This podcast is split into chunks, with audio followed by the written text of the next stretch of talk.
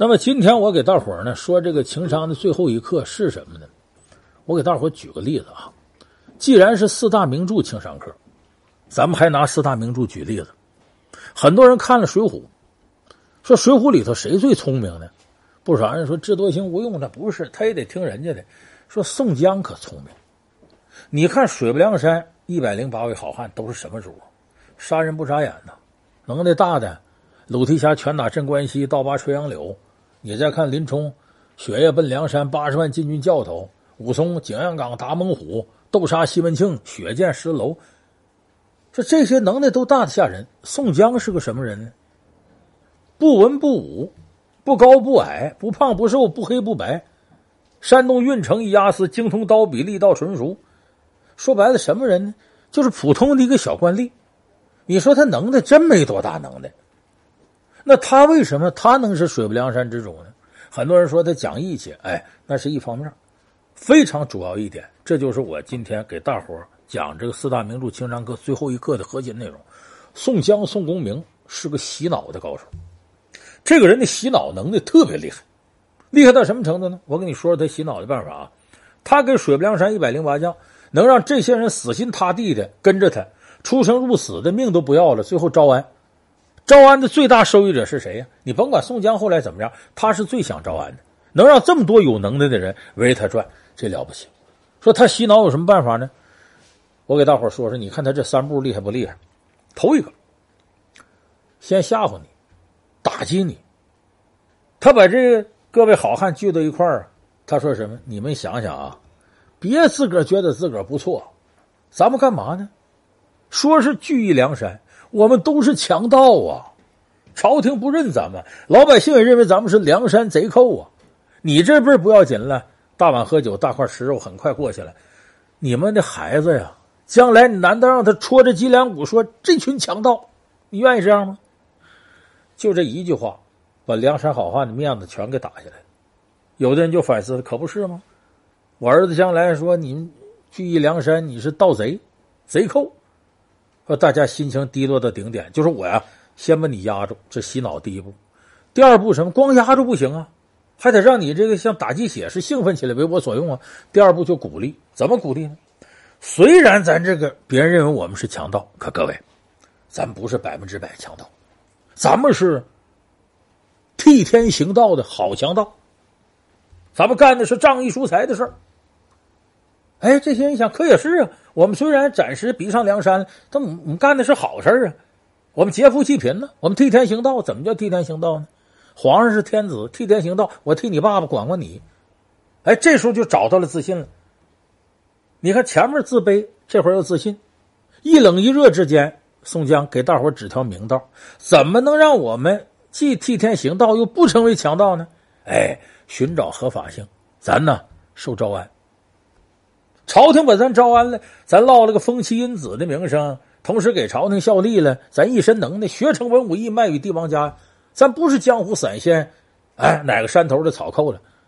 所以经过这三步，吓唬你，鼓励你，再给你指条明路，一百零八将乖乖的顺着宋江设计的通道，就往招安这条路上狂奔不止。最后征方腊，损兵折将，破辽国，徒劳无功，死的死，残的残，伤的伤，死走逃亡，各安天命。这是一百零八将的宿命。说宋江为什么能把这些人弄成如痴如狂这样呢？洗脑太厉害了。而咱们现在这社会，洗脑不仅没有减少，反而几乎在各个领域都有。咱很多朋友就觉得，你说我给我爹我妈点钱，再回家一看，满屋都保健品，让人给洗脑了。说我自个儿都觉得我挺好个人，那理财产品一找我就当时心潮澎湃，没过两天说这 P to P 谁跑路了，我上当了，我让人给洗脑了。包括女同志买个化妆品、买个包、弄个衣服什么的，都不断的有这人来给你洗脑。有的朋友开个微商的店，没过两天，微商给你发点这个、发点那个，又挣钱什么的。哎，我也拿点货吧，最后就上当。就林林总总这些事儿，咱们现实生活当中，你被洗脑的时候是太多了。有的朋友说：“ 嘿，我就老梁，我就不信。我觉得我意志力坚定，我这个见多识广。”谁想洗脑洗到我这儿，万万不能！你别吹。现在洗脑和过去不一样，他有诸多研究啊，心理学、社会学、行为学这些东西，他设置那一步一步都是按照人心的思路来的。你可能不知不觉之间你就进了他套里，你还不知道。我这么说吧，我现在给你随便说一件事儿，你看看这个洗脑，你意没意识到这是洗脑？这件事儿呢，在这个司法上呢有个专有称呼，叫捕获冲击。什么意思呢？你看我们看这公安题材的作品，包括你知道，你有警察朋友，你打听打听，真事儿，就说抓捕犯人，什么时间最合适？很多朋友说，我好像这个如果要布控好了抓犯人，一般都是凌晨一两点钟。哎，对，你说对了，布控好了都在这时候抓。说为什么在这时候抓？很多朋友用你说，这个时候他睡着了，你逮他好逮呀，他也不反抗，是不是减少这个警察的伤亡？哎，你只说对了其一，没说对其二。什么是其二？你看，凡是这类的事情发生之后，半夜这个时间抓捕，接下来就有一句话。连夜突击审讯，为什么要连夜突击审讯？人在舒适的时候，突然间被惊吓了一下子，他的心理防线可能因此就崩塌了，把他从被窝里蹬出来，马上就审他，这时候他就容易口供出来了，把事就撂了，这叫捕获冲击。有人说这跟洗脑有什么关系呢？有关系。你碰着个算卦的，比方说有人摸骨，一摸你手，看你手相，保准来这么一句：“哎呀。”你这有灾呀！拿钱吧。这个算卦的行话叫克瓜子。什么叫克瓜子？我先吓唬你，哎，说的活灵活现的。哎呀，你现在扫帚顶门净出岔啊，做买卖干啥都犯小人呐。哎，现在这下半年呢，你可够呛着，说的你这个担惊受怕。哎，你害怕这功夫呢，他再跟你说，我呢会点别的，给你指条明路，你烧点纸，画点符啥的，也花不多少钱。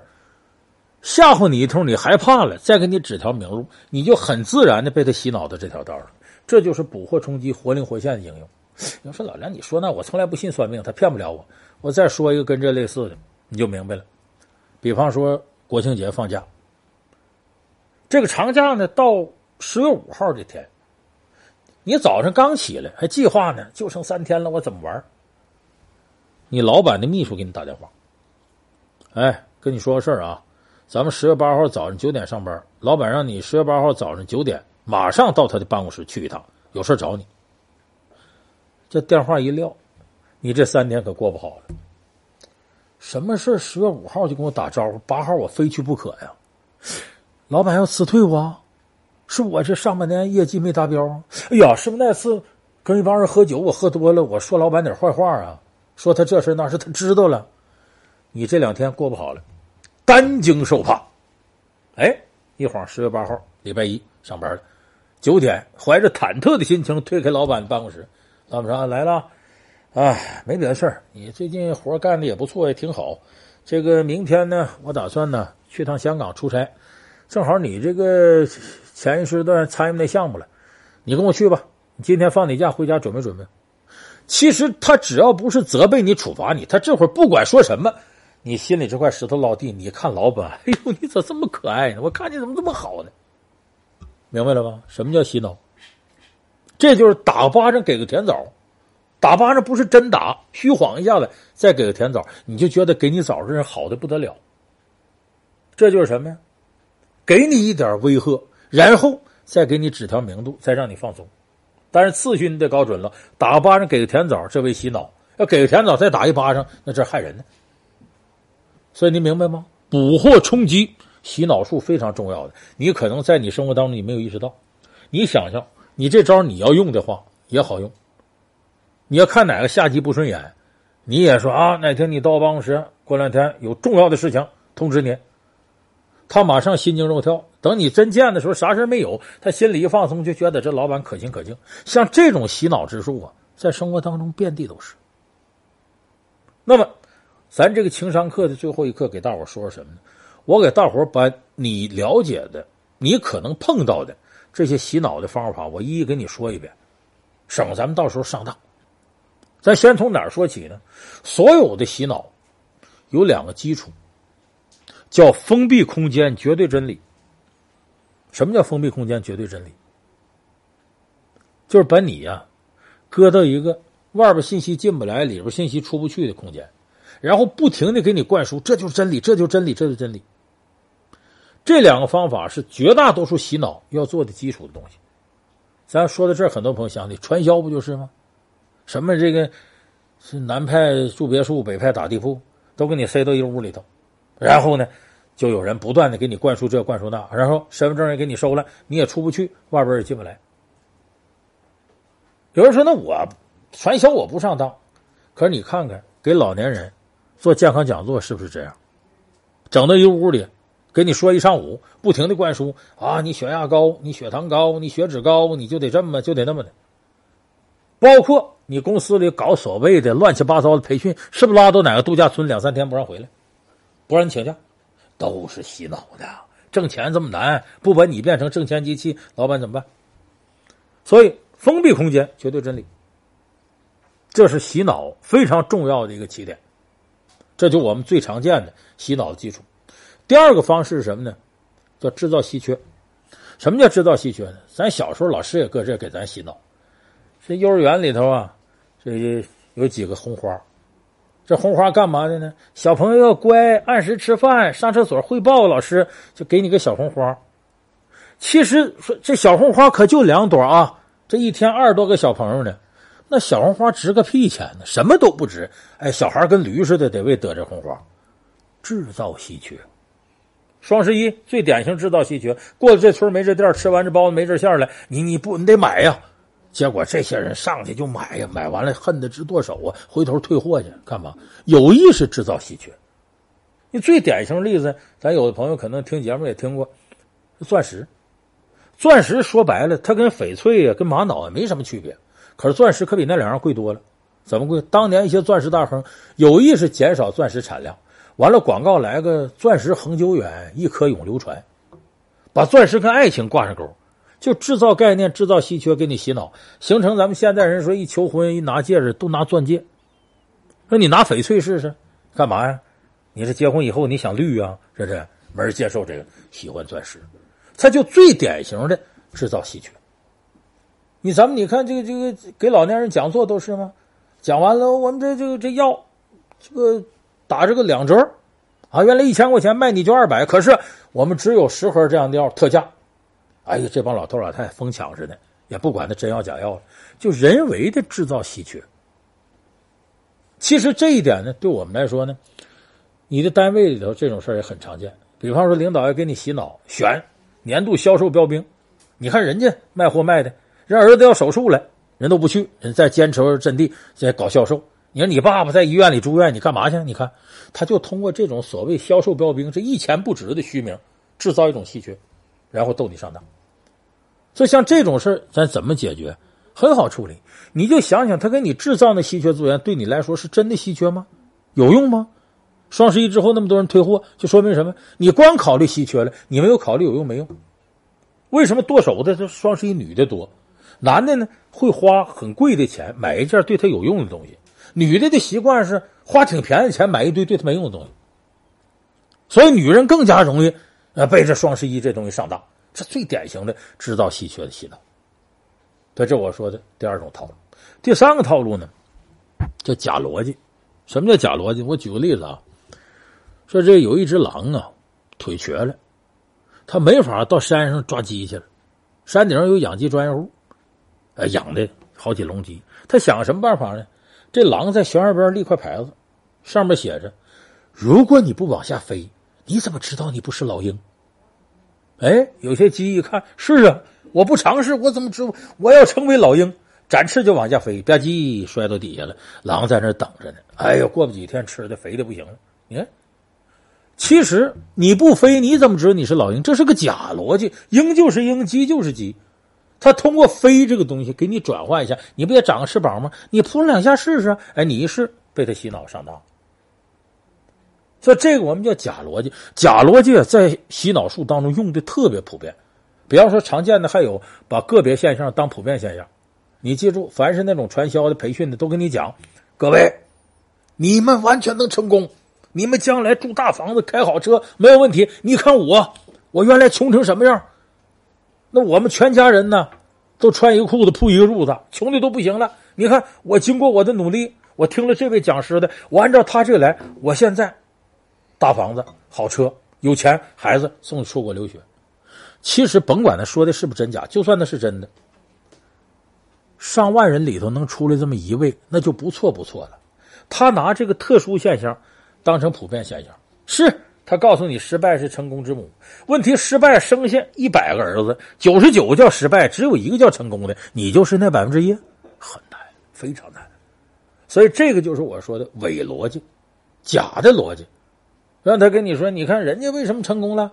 人家这边没有飞机了，人坐着火车两天一宿干到这儿，人成功了。马云为什么成功了？马云那时候教师都不当了，敢辞职他就成功了。哎呀，天底下辞职成功的人能有多少啊？马云是绝对的稀缺的，太少了。你拿马云这个体当做普遍性来骗你，这就是伪逻辑。有人说这伪逻辑，我一听就能听明白，我不拿这当回事。你可别这么自高自大。你可能平常你冷静的时候，你觉得这逻辑你能想明白，但是一旦你是个生活当中的 loser，你是个失败者，走投无路。又在封闭环境、绝对真理的极端情况下，给你灌输这个，你就会动摇，就怀疑，你进而就信了。就你现在已经失败的不行了，就想抓住救命稻草，死马当活马医。这时候有人跟你讲这个，你可能轻而易举就信了。所以伪逻辑也是我们总能见得到的一种洗脑方法。还有下边一种更有意思，我们管它叫行为承诺。什么叫行为承诺呢？我举个例子你就明白，很好玩。这个国外做了这么个实验。说是呢，这几人坐在那椅子那儿，给他拿一份小广告，就街上散的传单，让他看。一看这广告，说：“你说真假的？言过其实，这骗人呢。”哎，别盲目下结论。你坐那也是坐着，你们几位啊，颈椎都不好，上下活动颈椎，一边活动一边看着广告。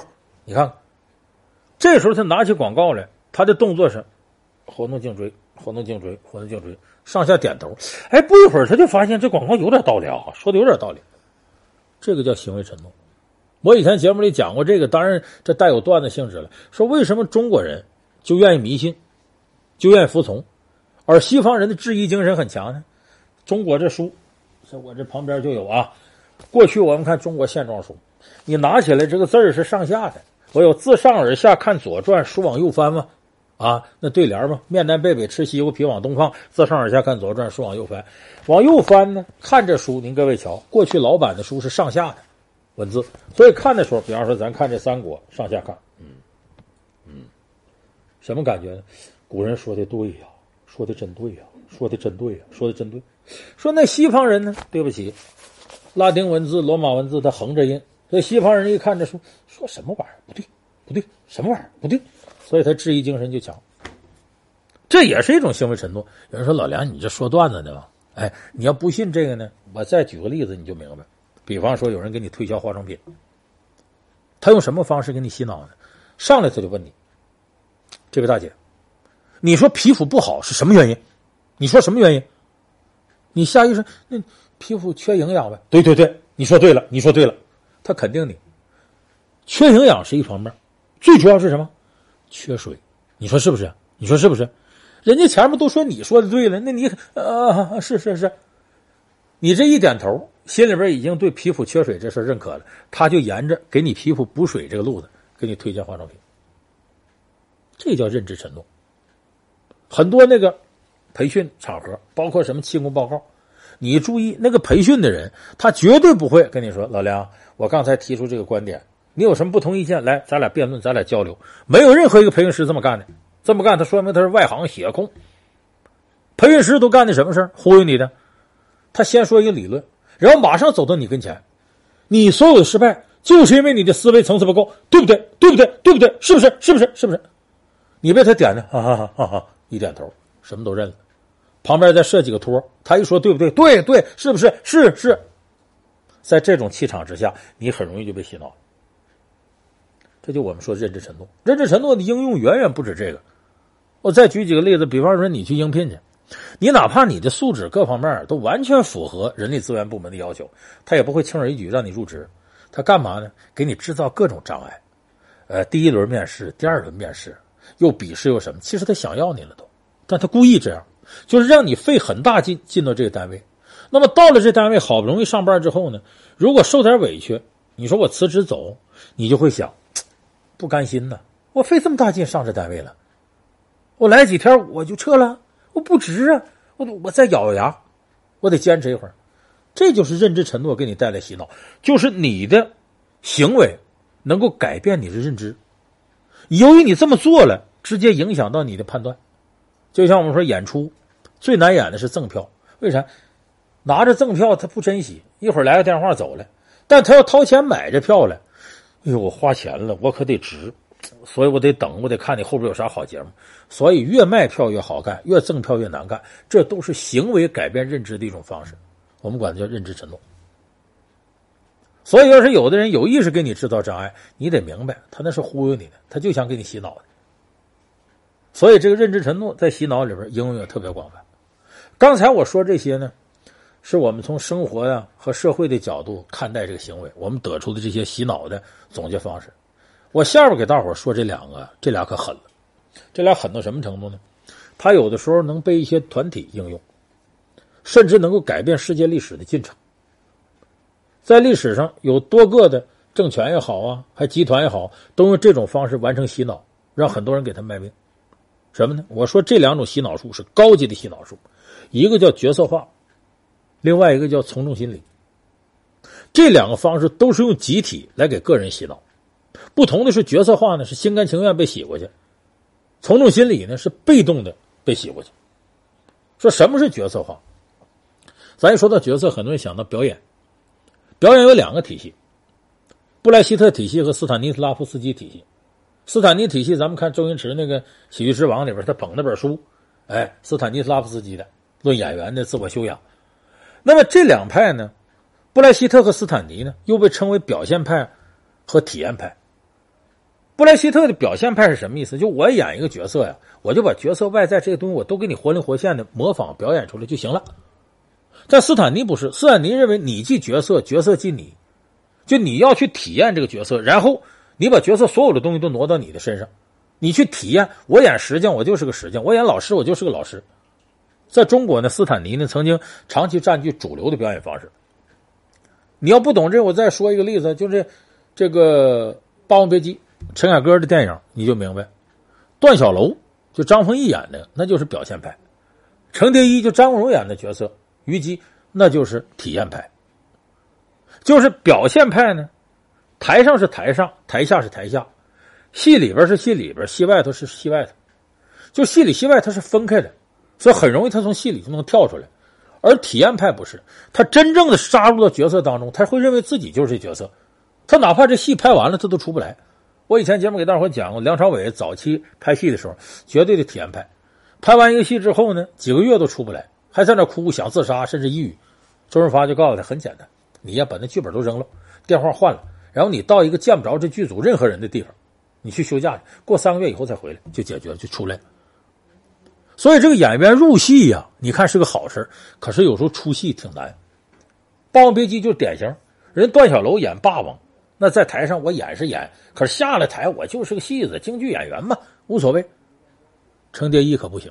他演虞姬，他进去了，他是体验派，以至于人戏不分，他真像虞姬爱霸王一样，爱上了自己的师哥段小楼。所以你看《霸王别姬》结尾的悲剧，演着演着戏，他俩演到虞姬别霸王，啊，九里山前百战场，牧童拾得旧刀枪，春风吹动乌江水，好一似虞姬别霸王，好惨呐！最后虞姬拔出剑来，演戏的过程当中，程蝶衣自刎。他进入角色了，他出不来了。这个用到洗脑上特别可怕。有的时候，某种势力就把你安排成某个角色，安排你呢用高大上的口号、整齐划一的步伐、统一的制服来进入角色里边，让你觉得你就在捍卫着什么，你就在坚守着什么。一种你可以不怕死的牺牲自己性命无所谓，另外一种你可以践踏道德底线，什么缺德事都能干。咱们说希特勒当年，他不就是利用种族的优越感和民族的仇恨进行洗脑吗？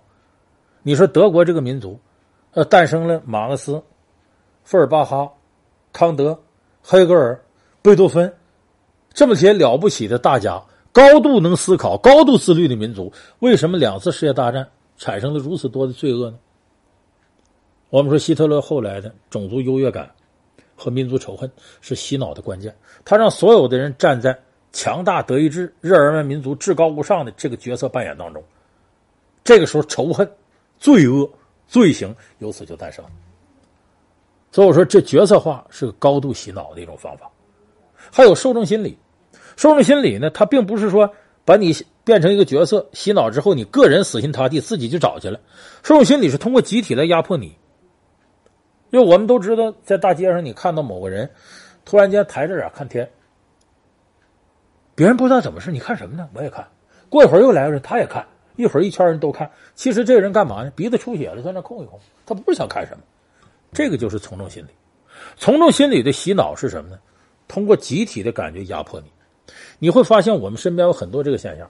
如果哪个单位的老板领导想要整你，他往往不会自个儿站出来，他保准让下边多个下级。形成合围，都说你不好，让你觉得我自己真错了，我在这混不下去了。我要想待，我就得改，我就得被他洗脑。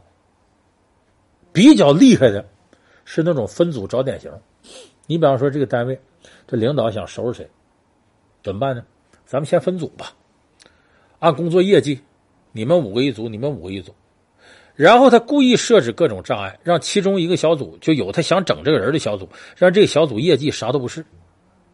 然后他通过各种各样的方法领导渗透，告诉组里其他成员：你们为什么业绩不行？你们为什么奖金被罚了？你们为什么现在收入减少了？都是由于这个人的事儿。于是乎，这组里其他人视他如寇仇，就你给我们拖后腿了，你怎么那么差劲？时间长，你被孤立了，你仿佛全世界，你对不起所有世界上的人。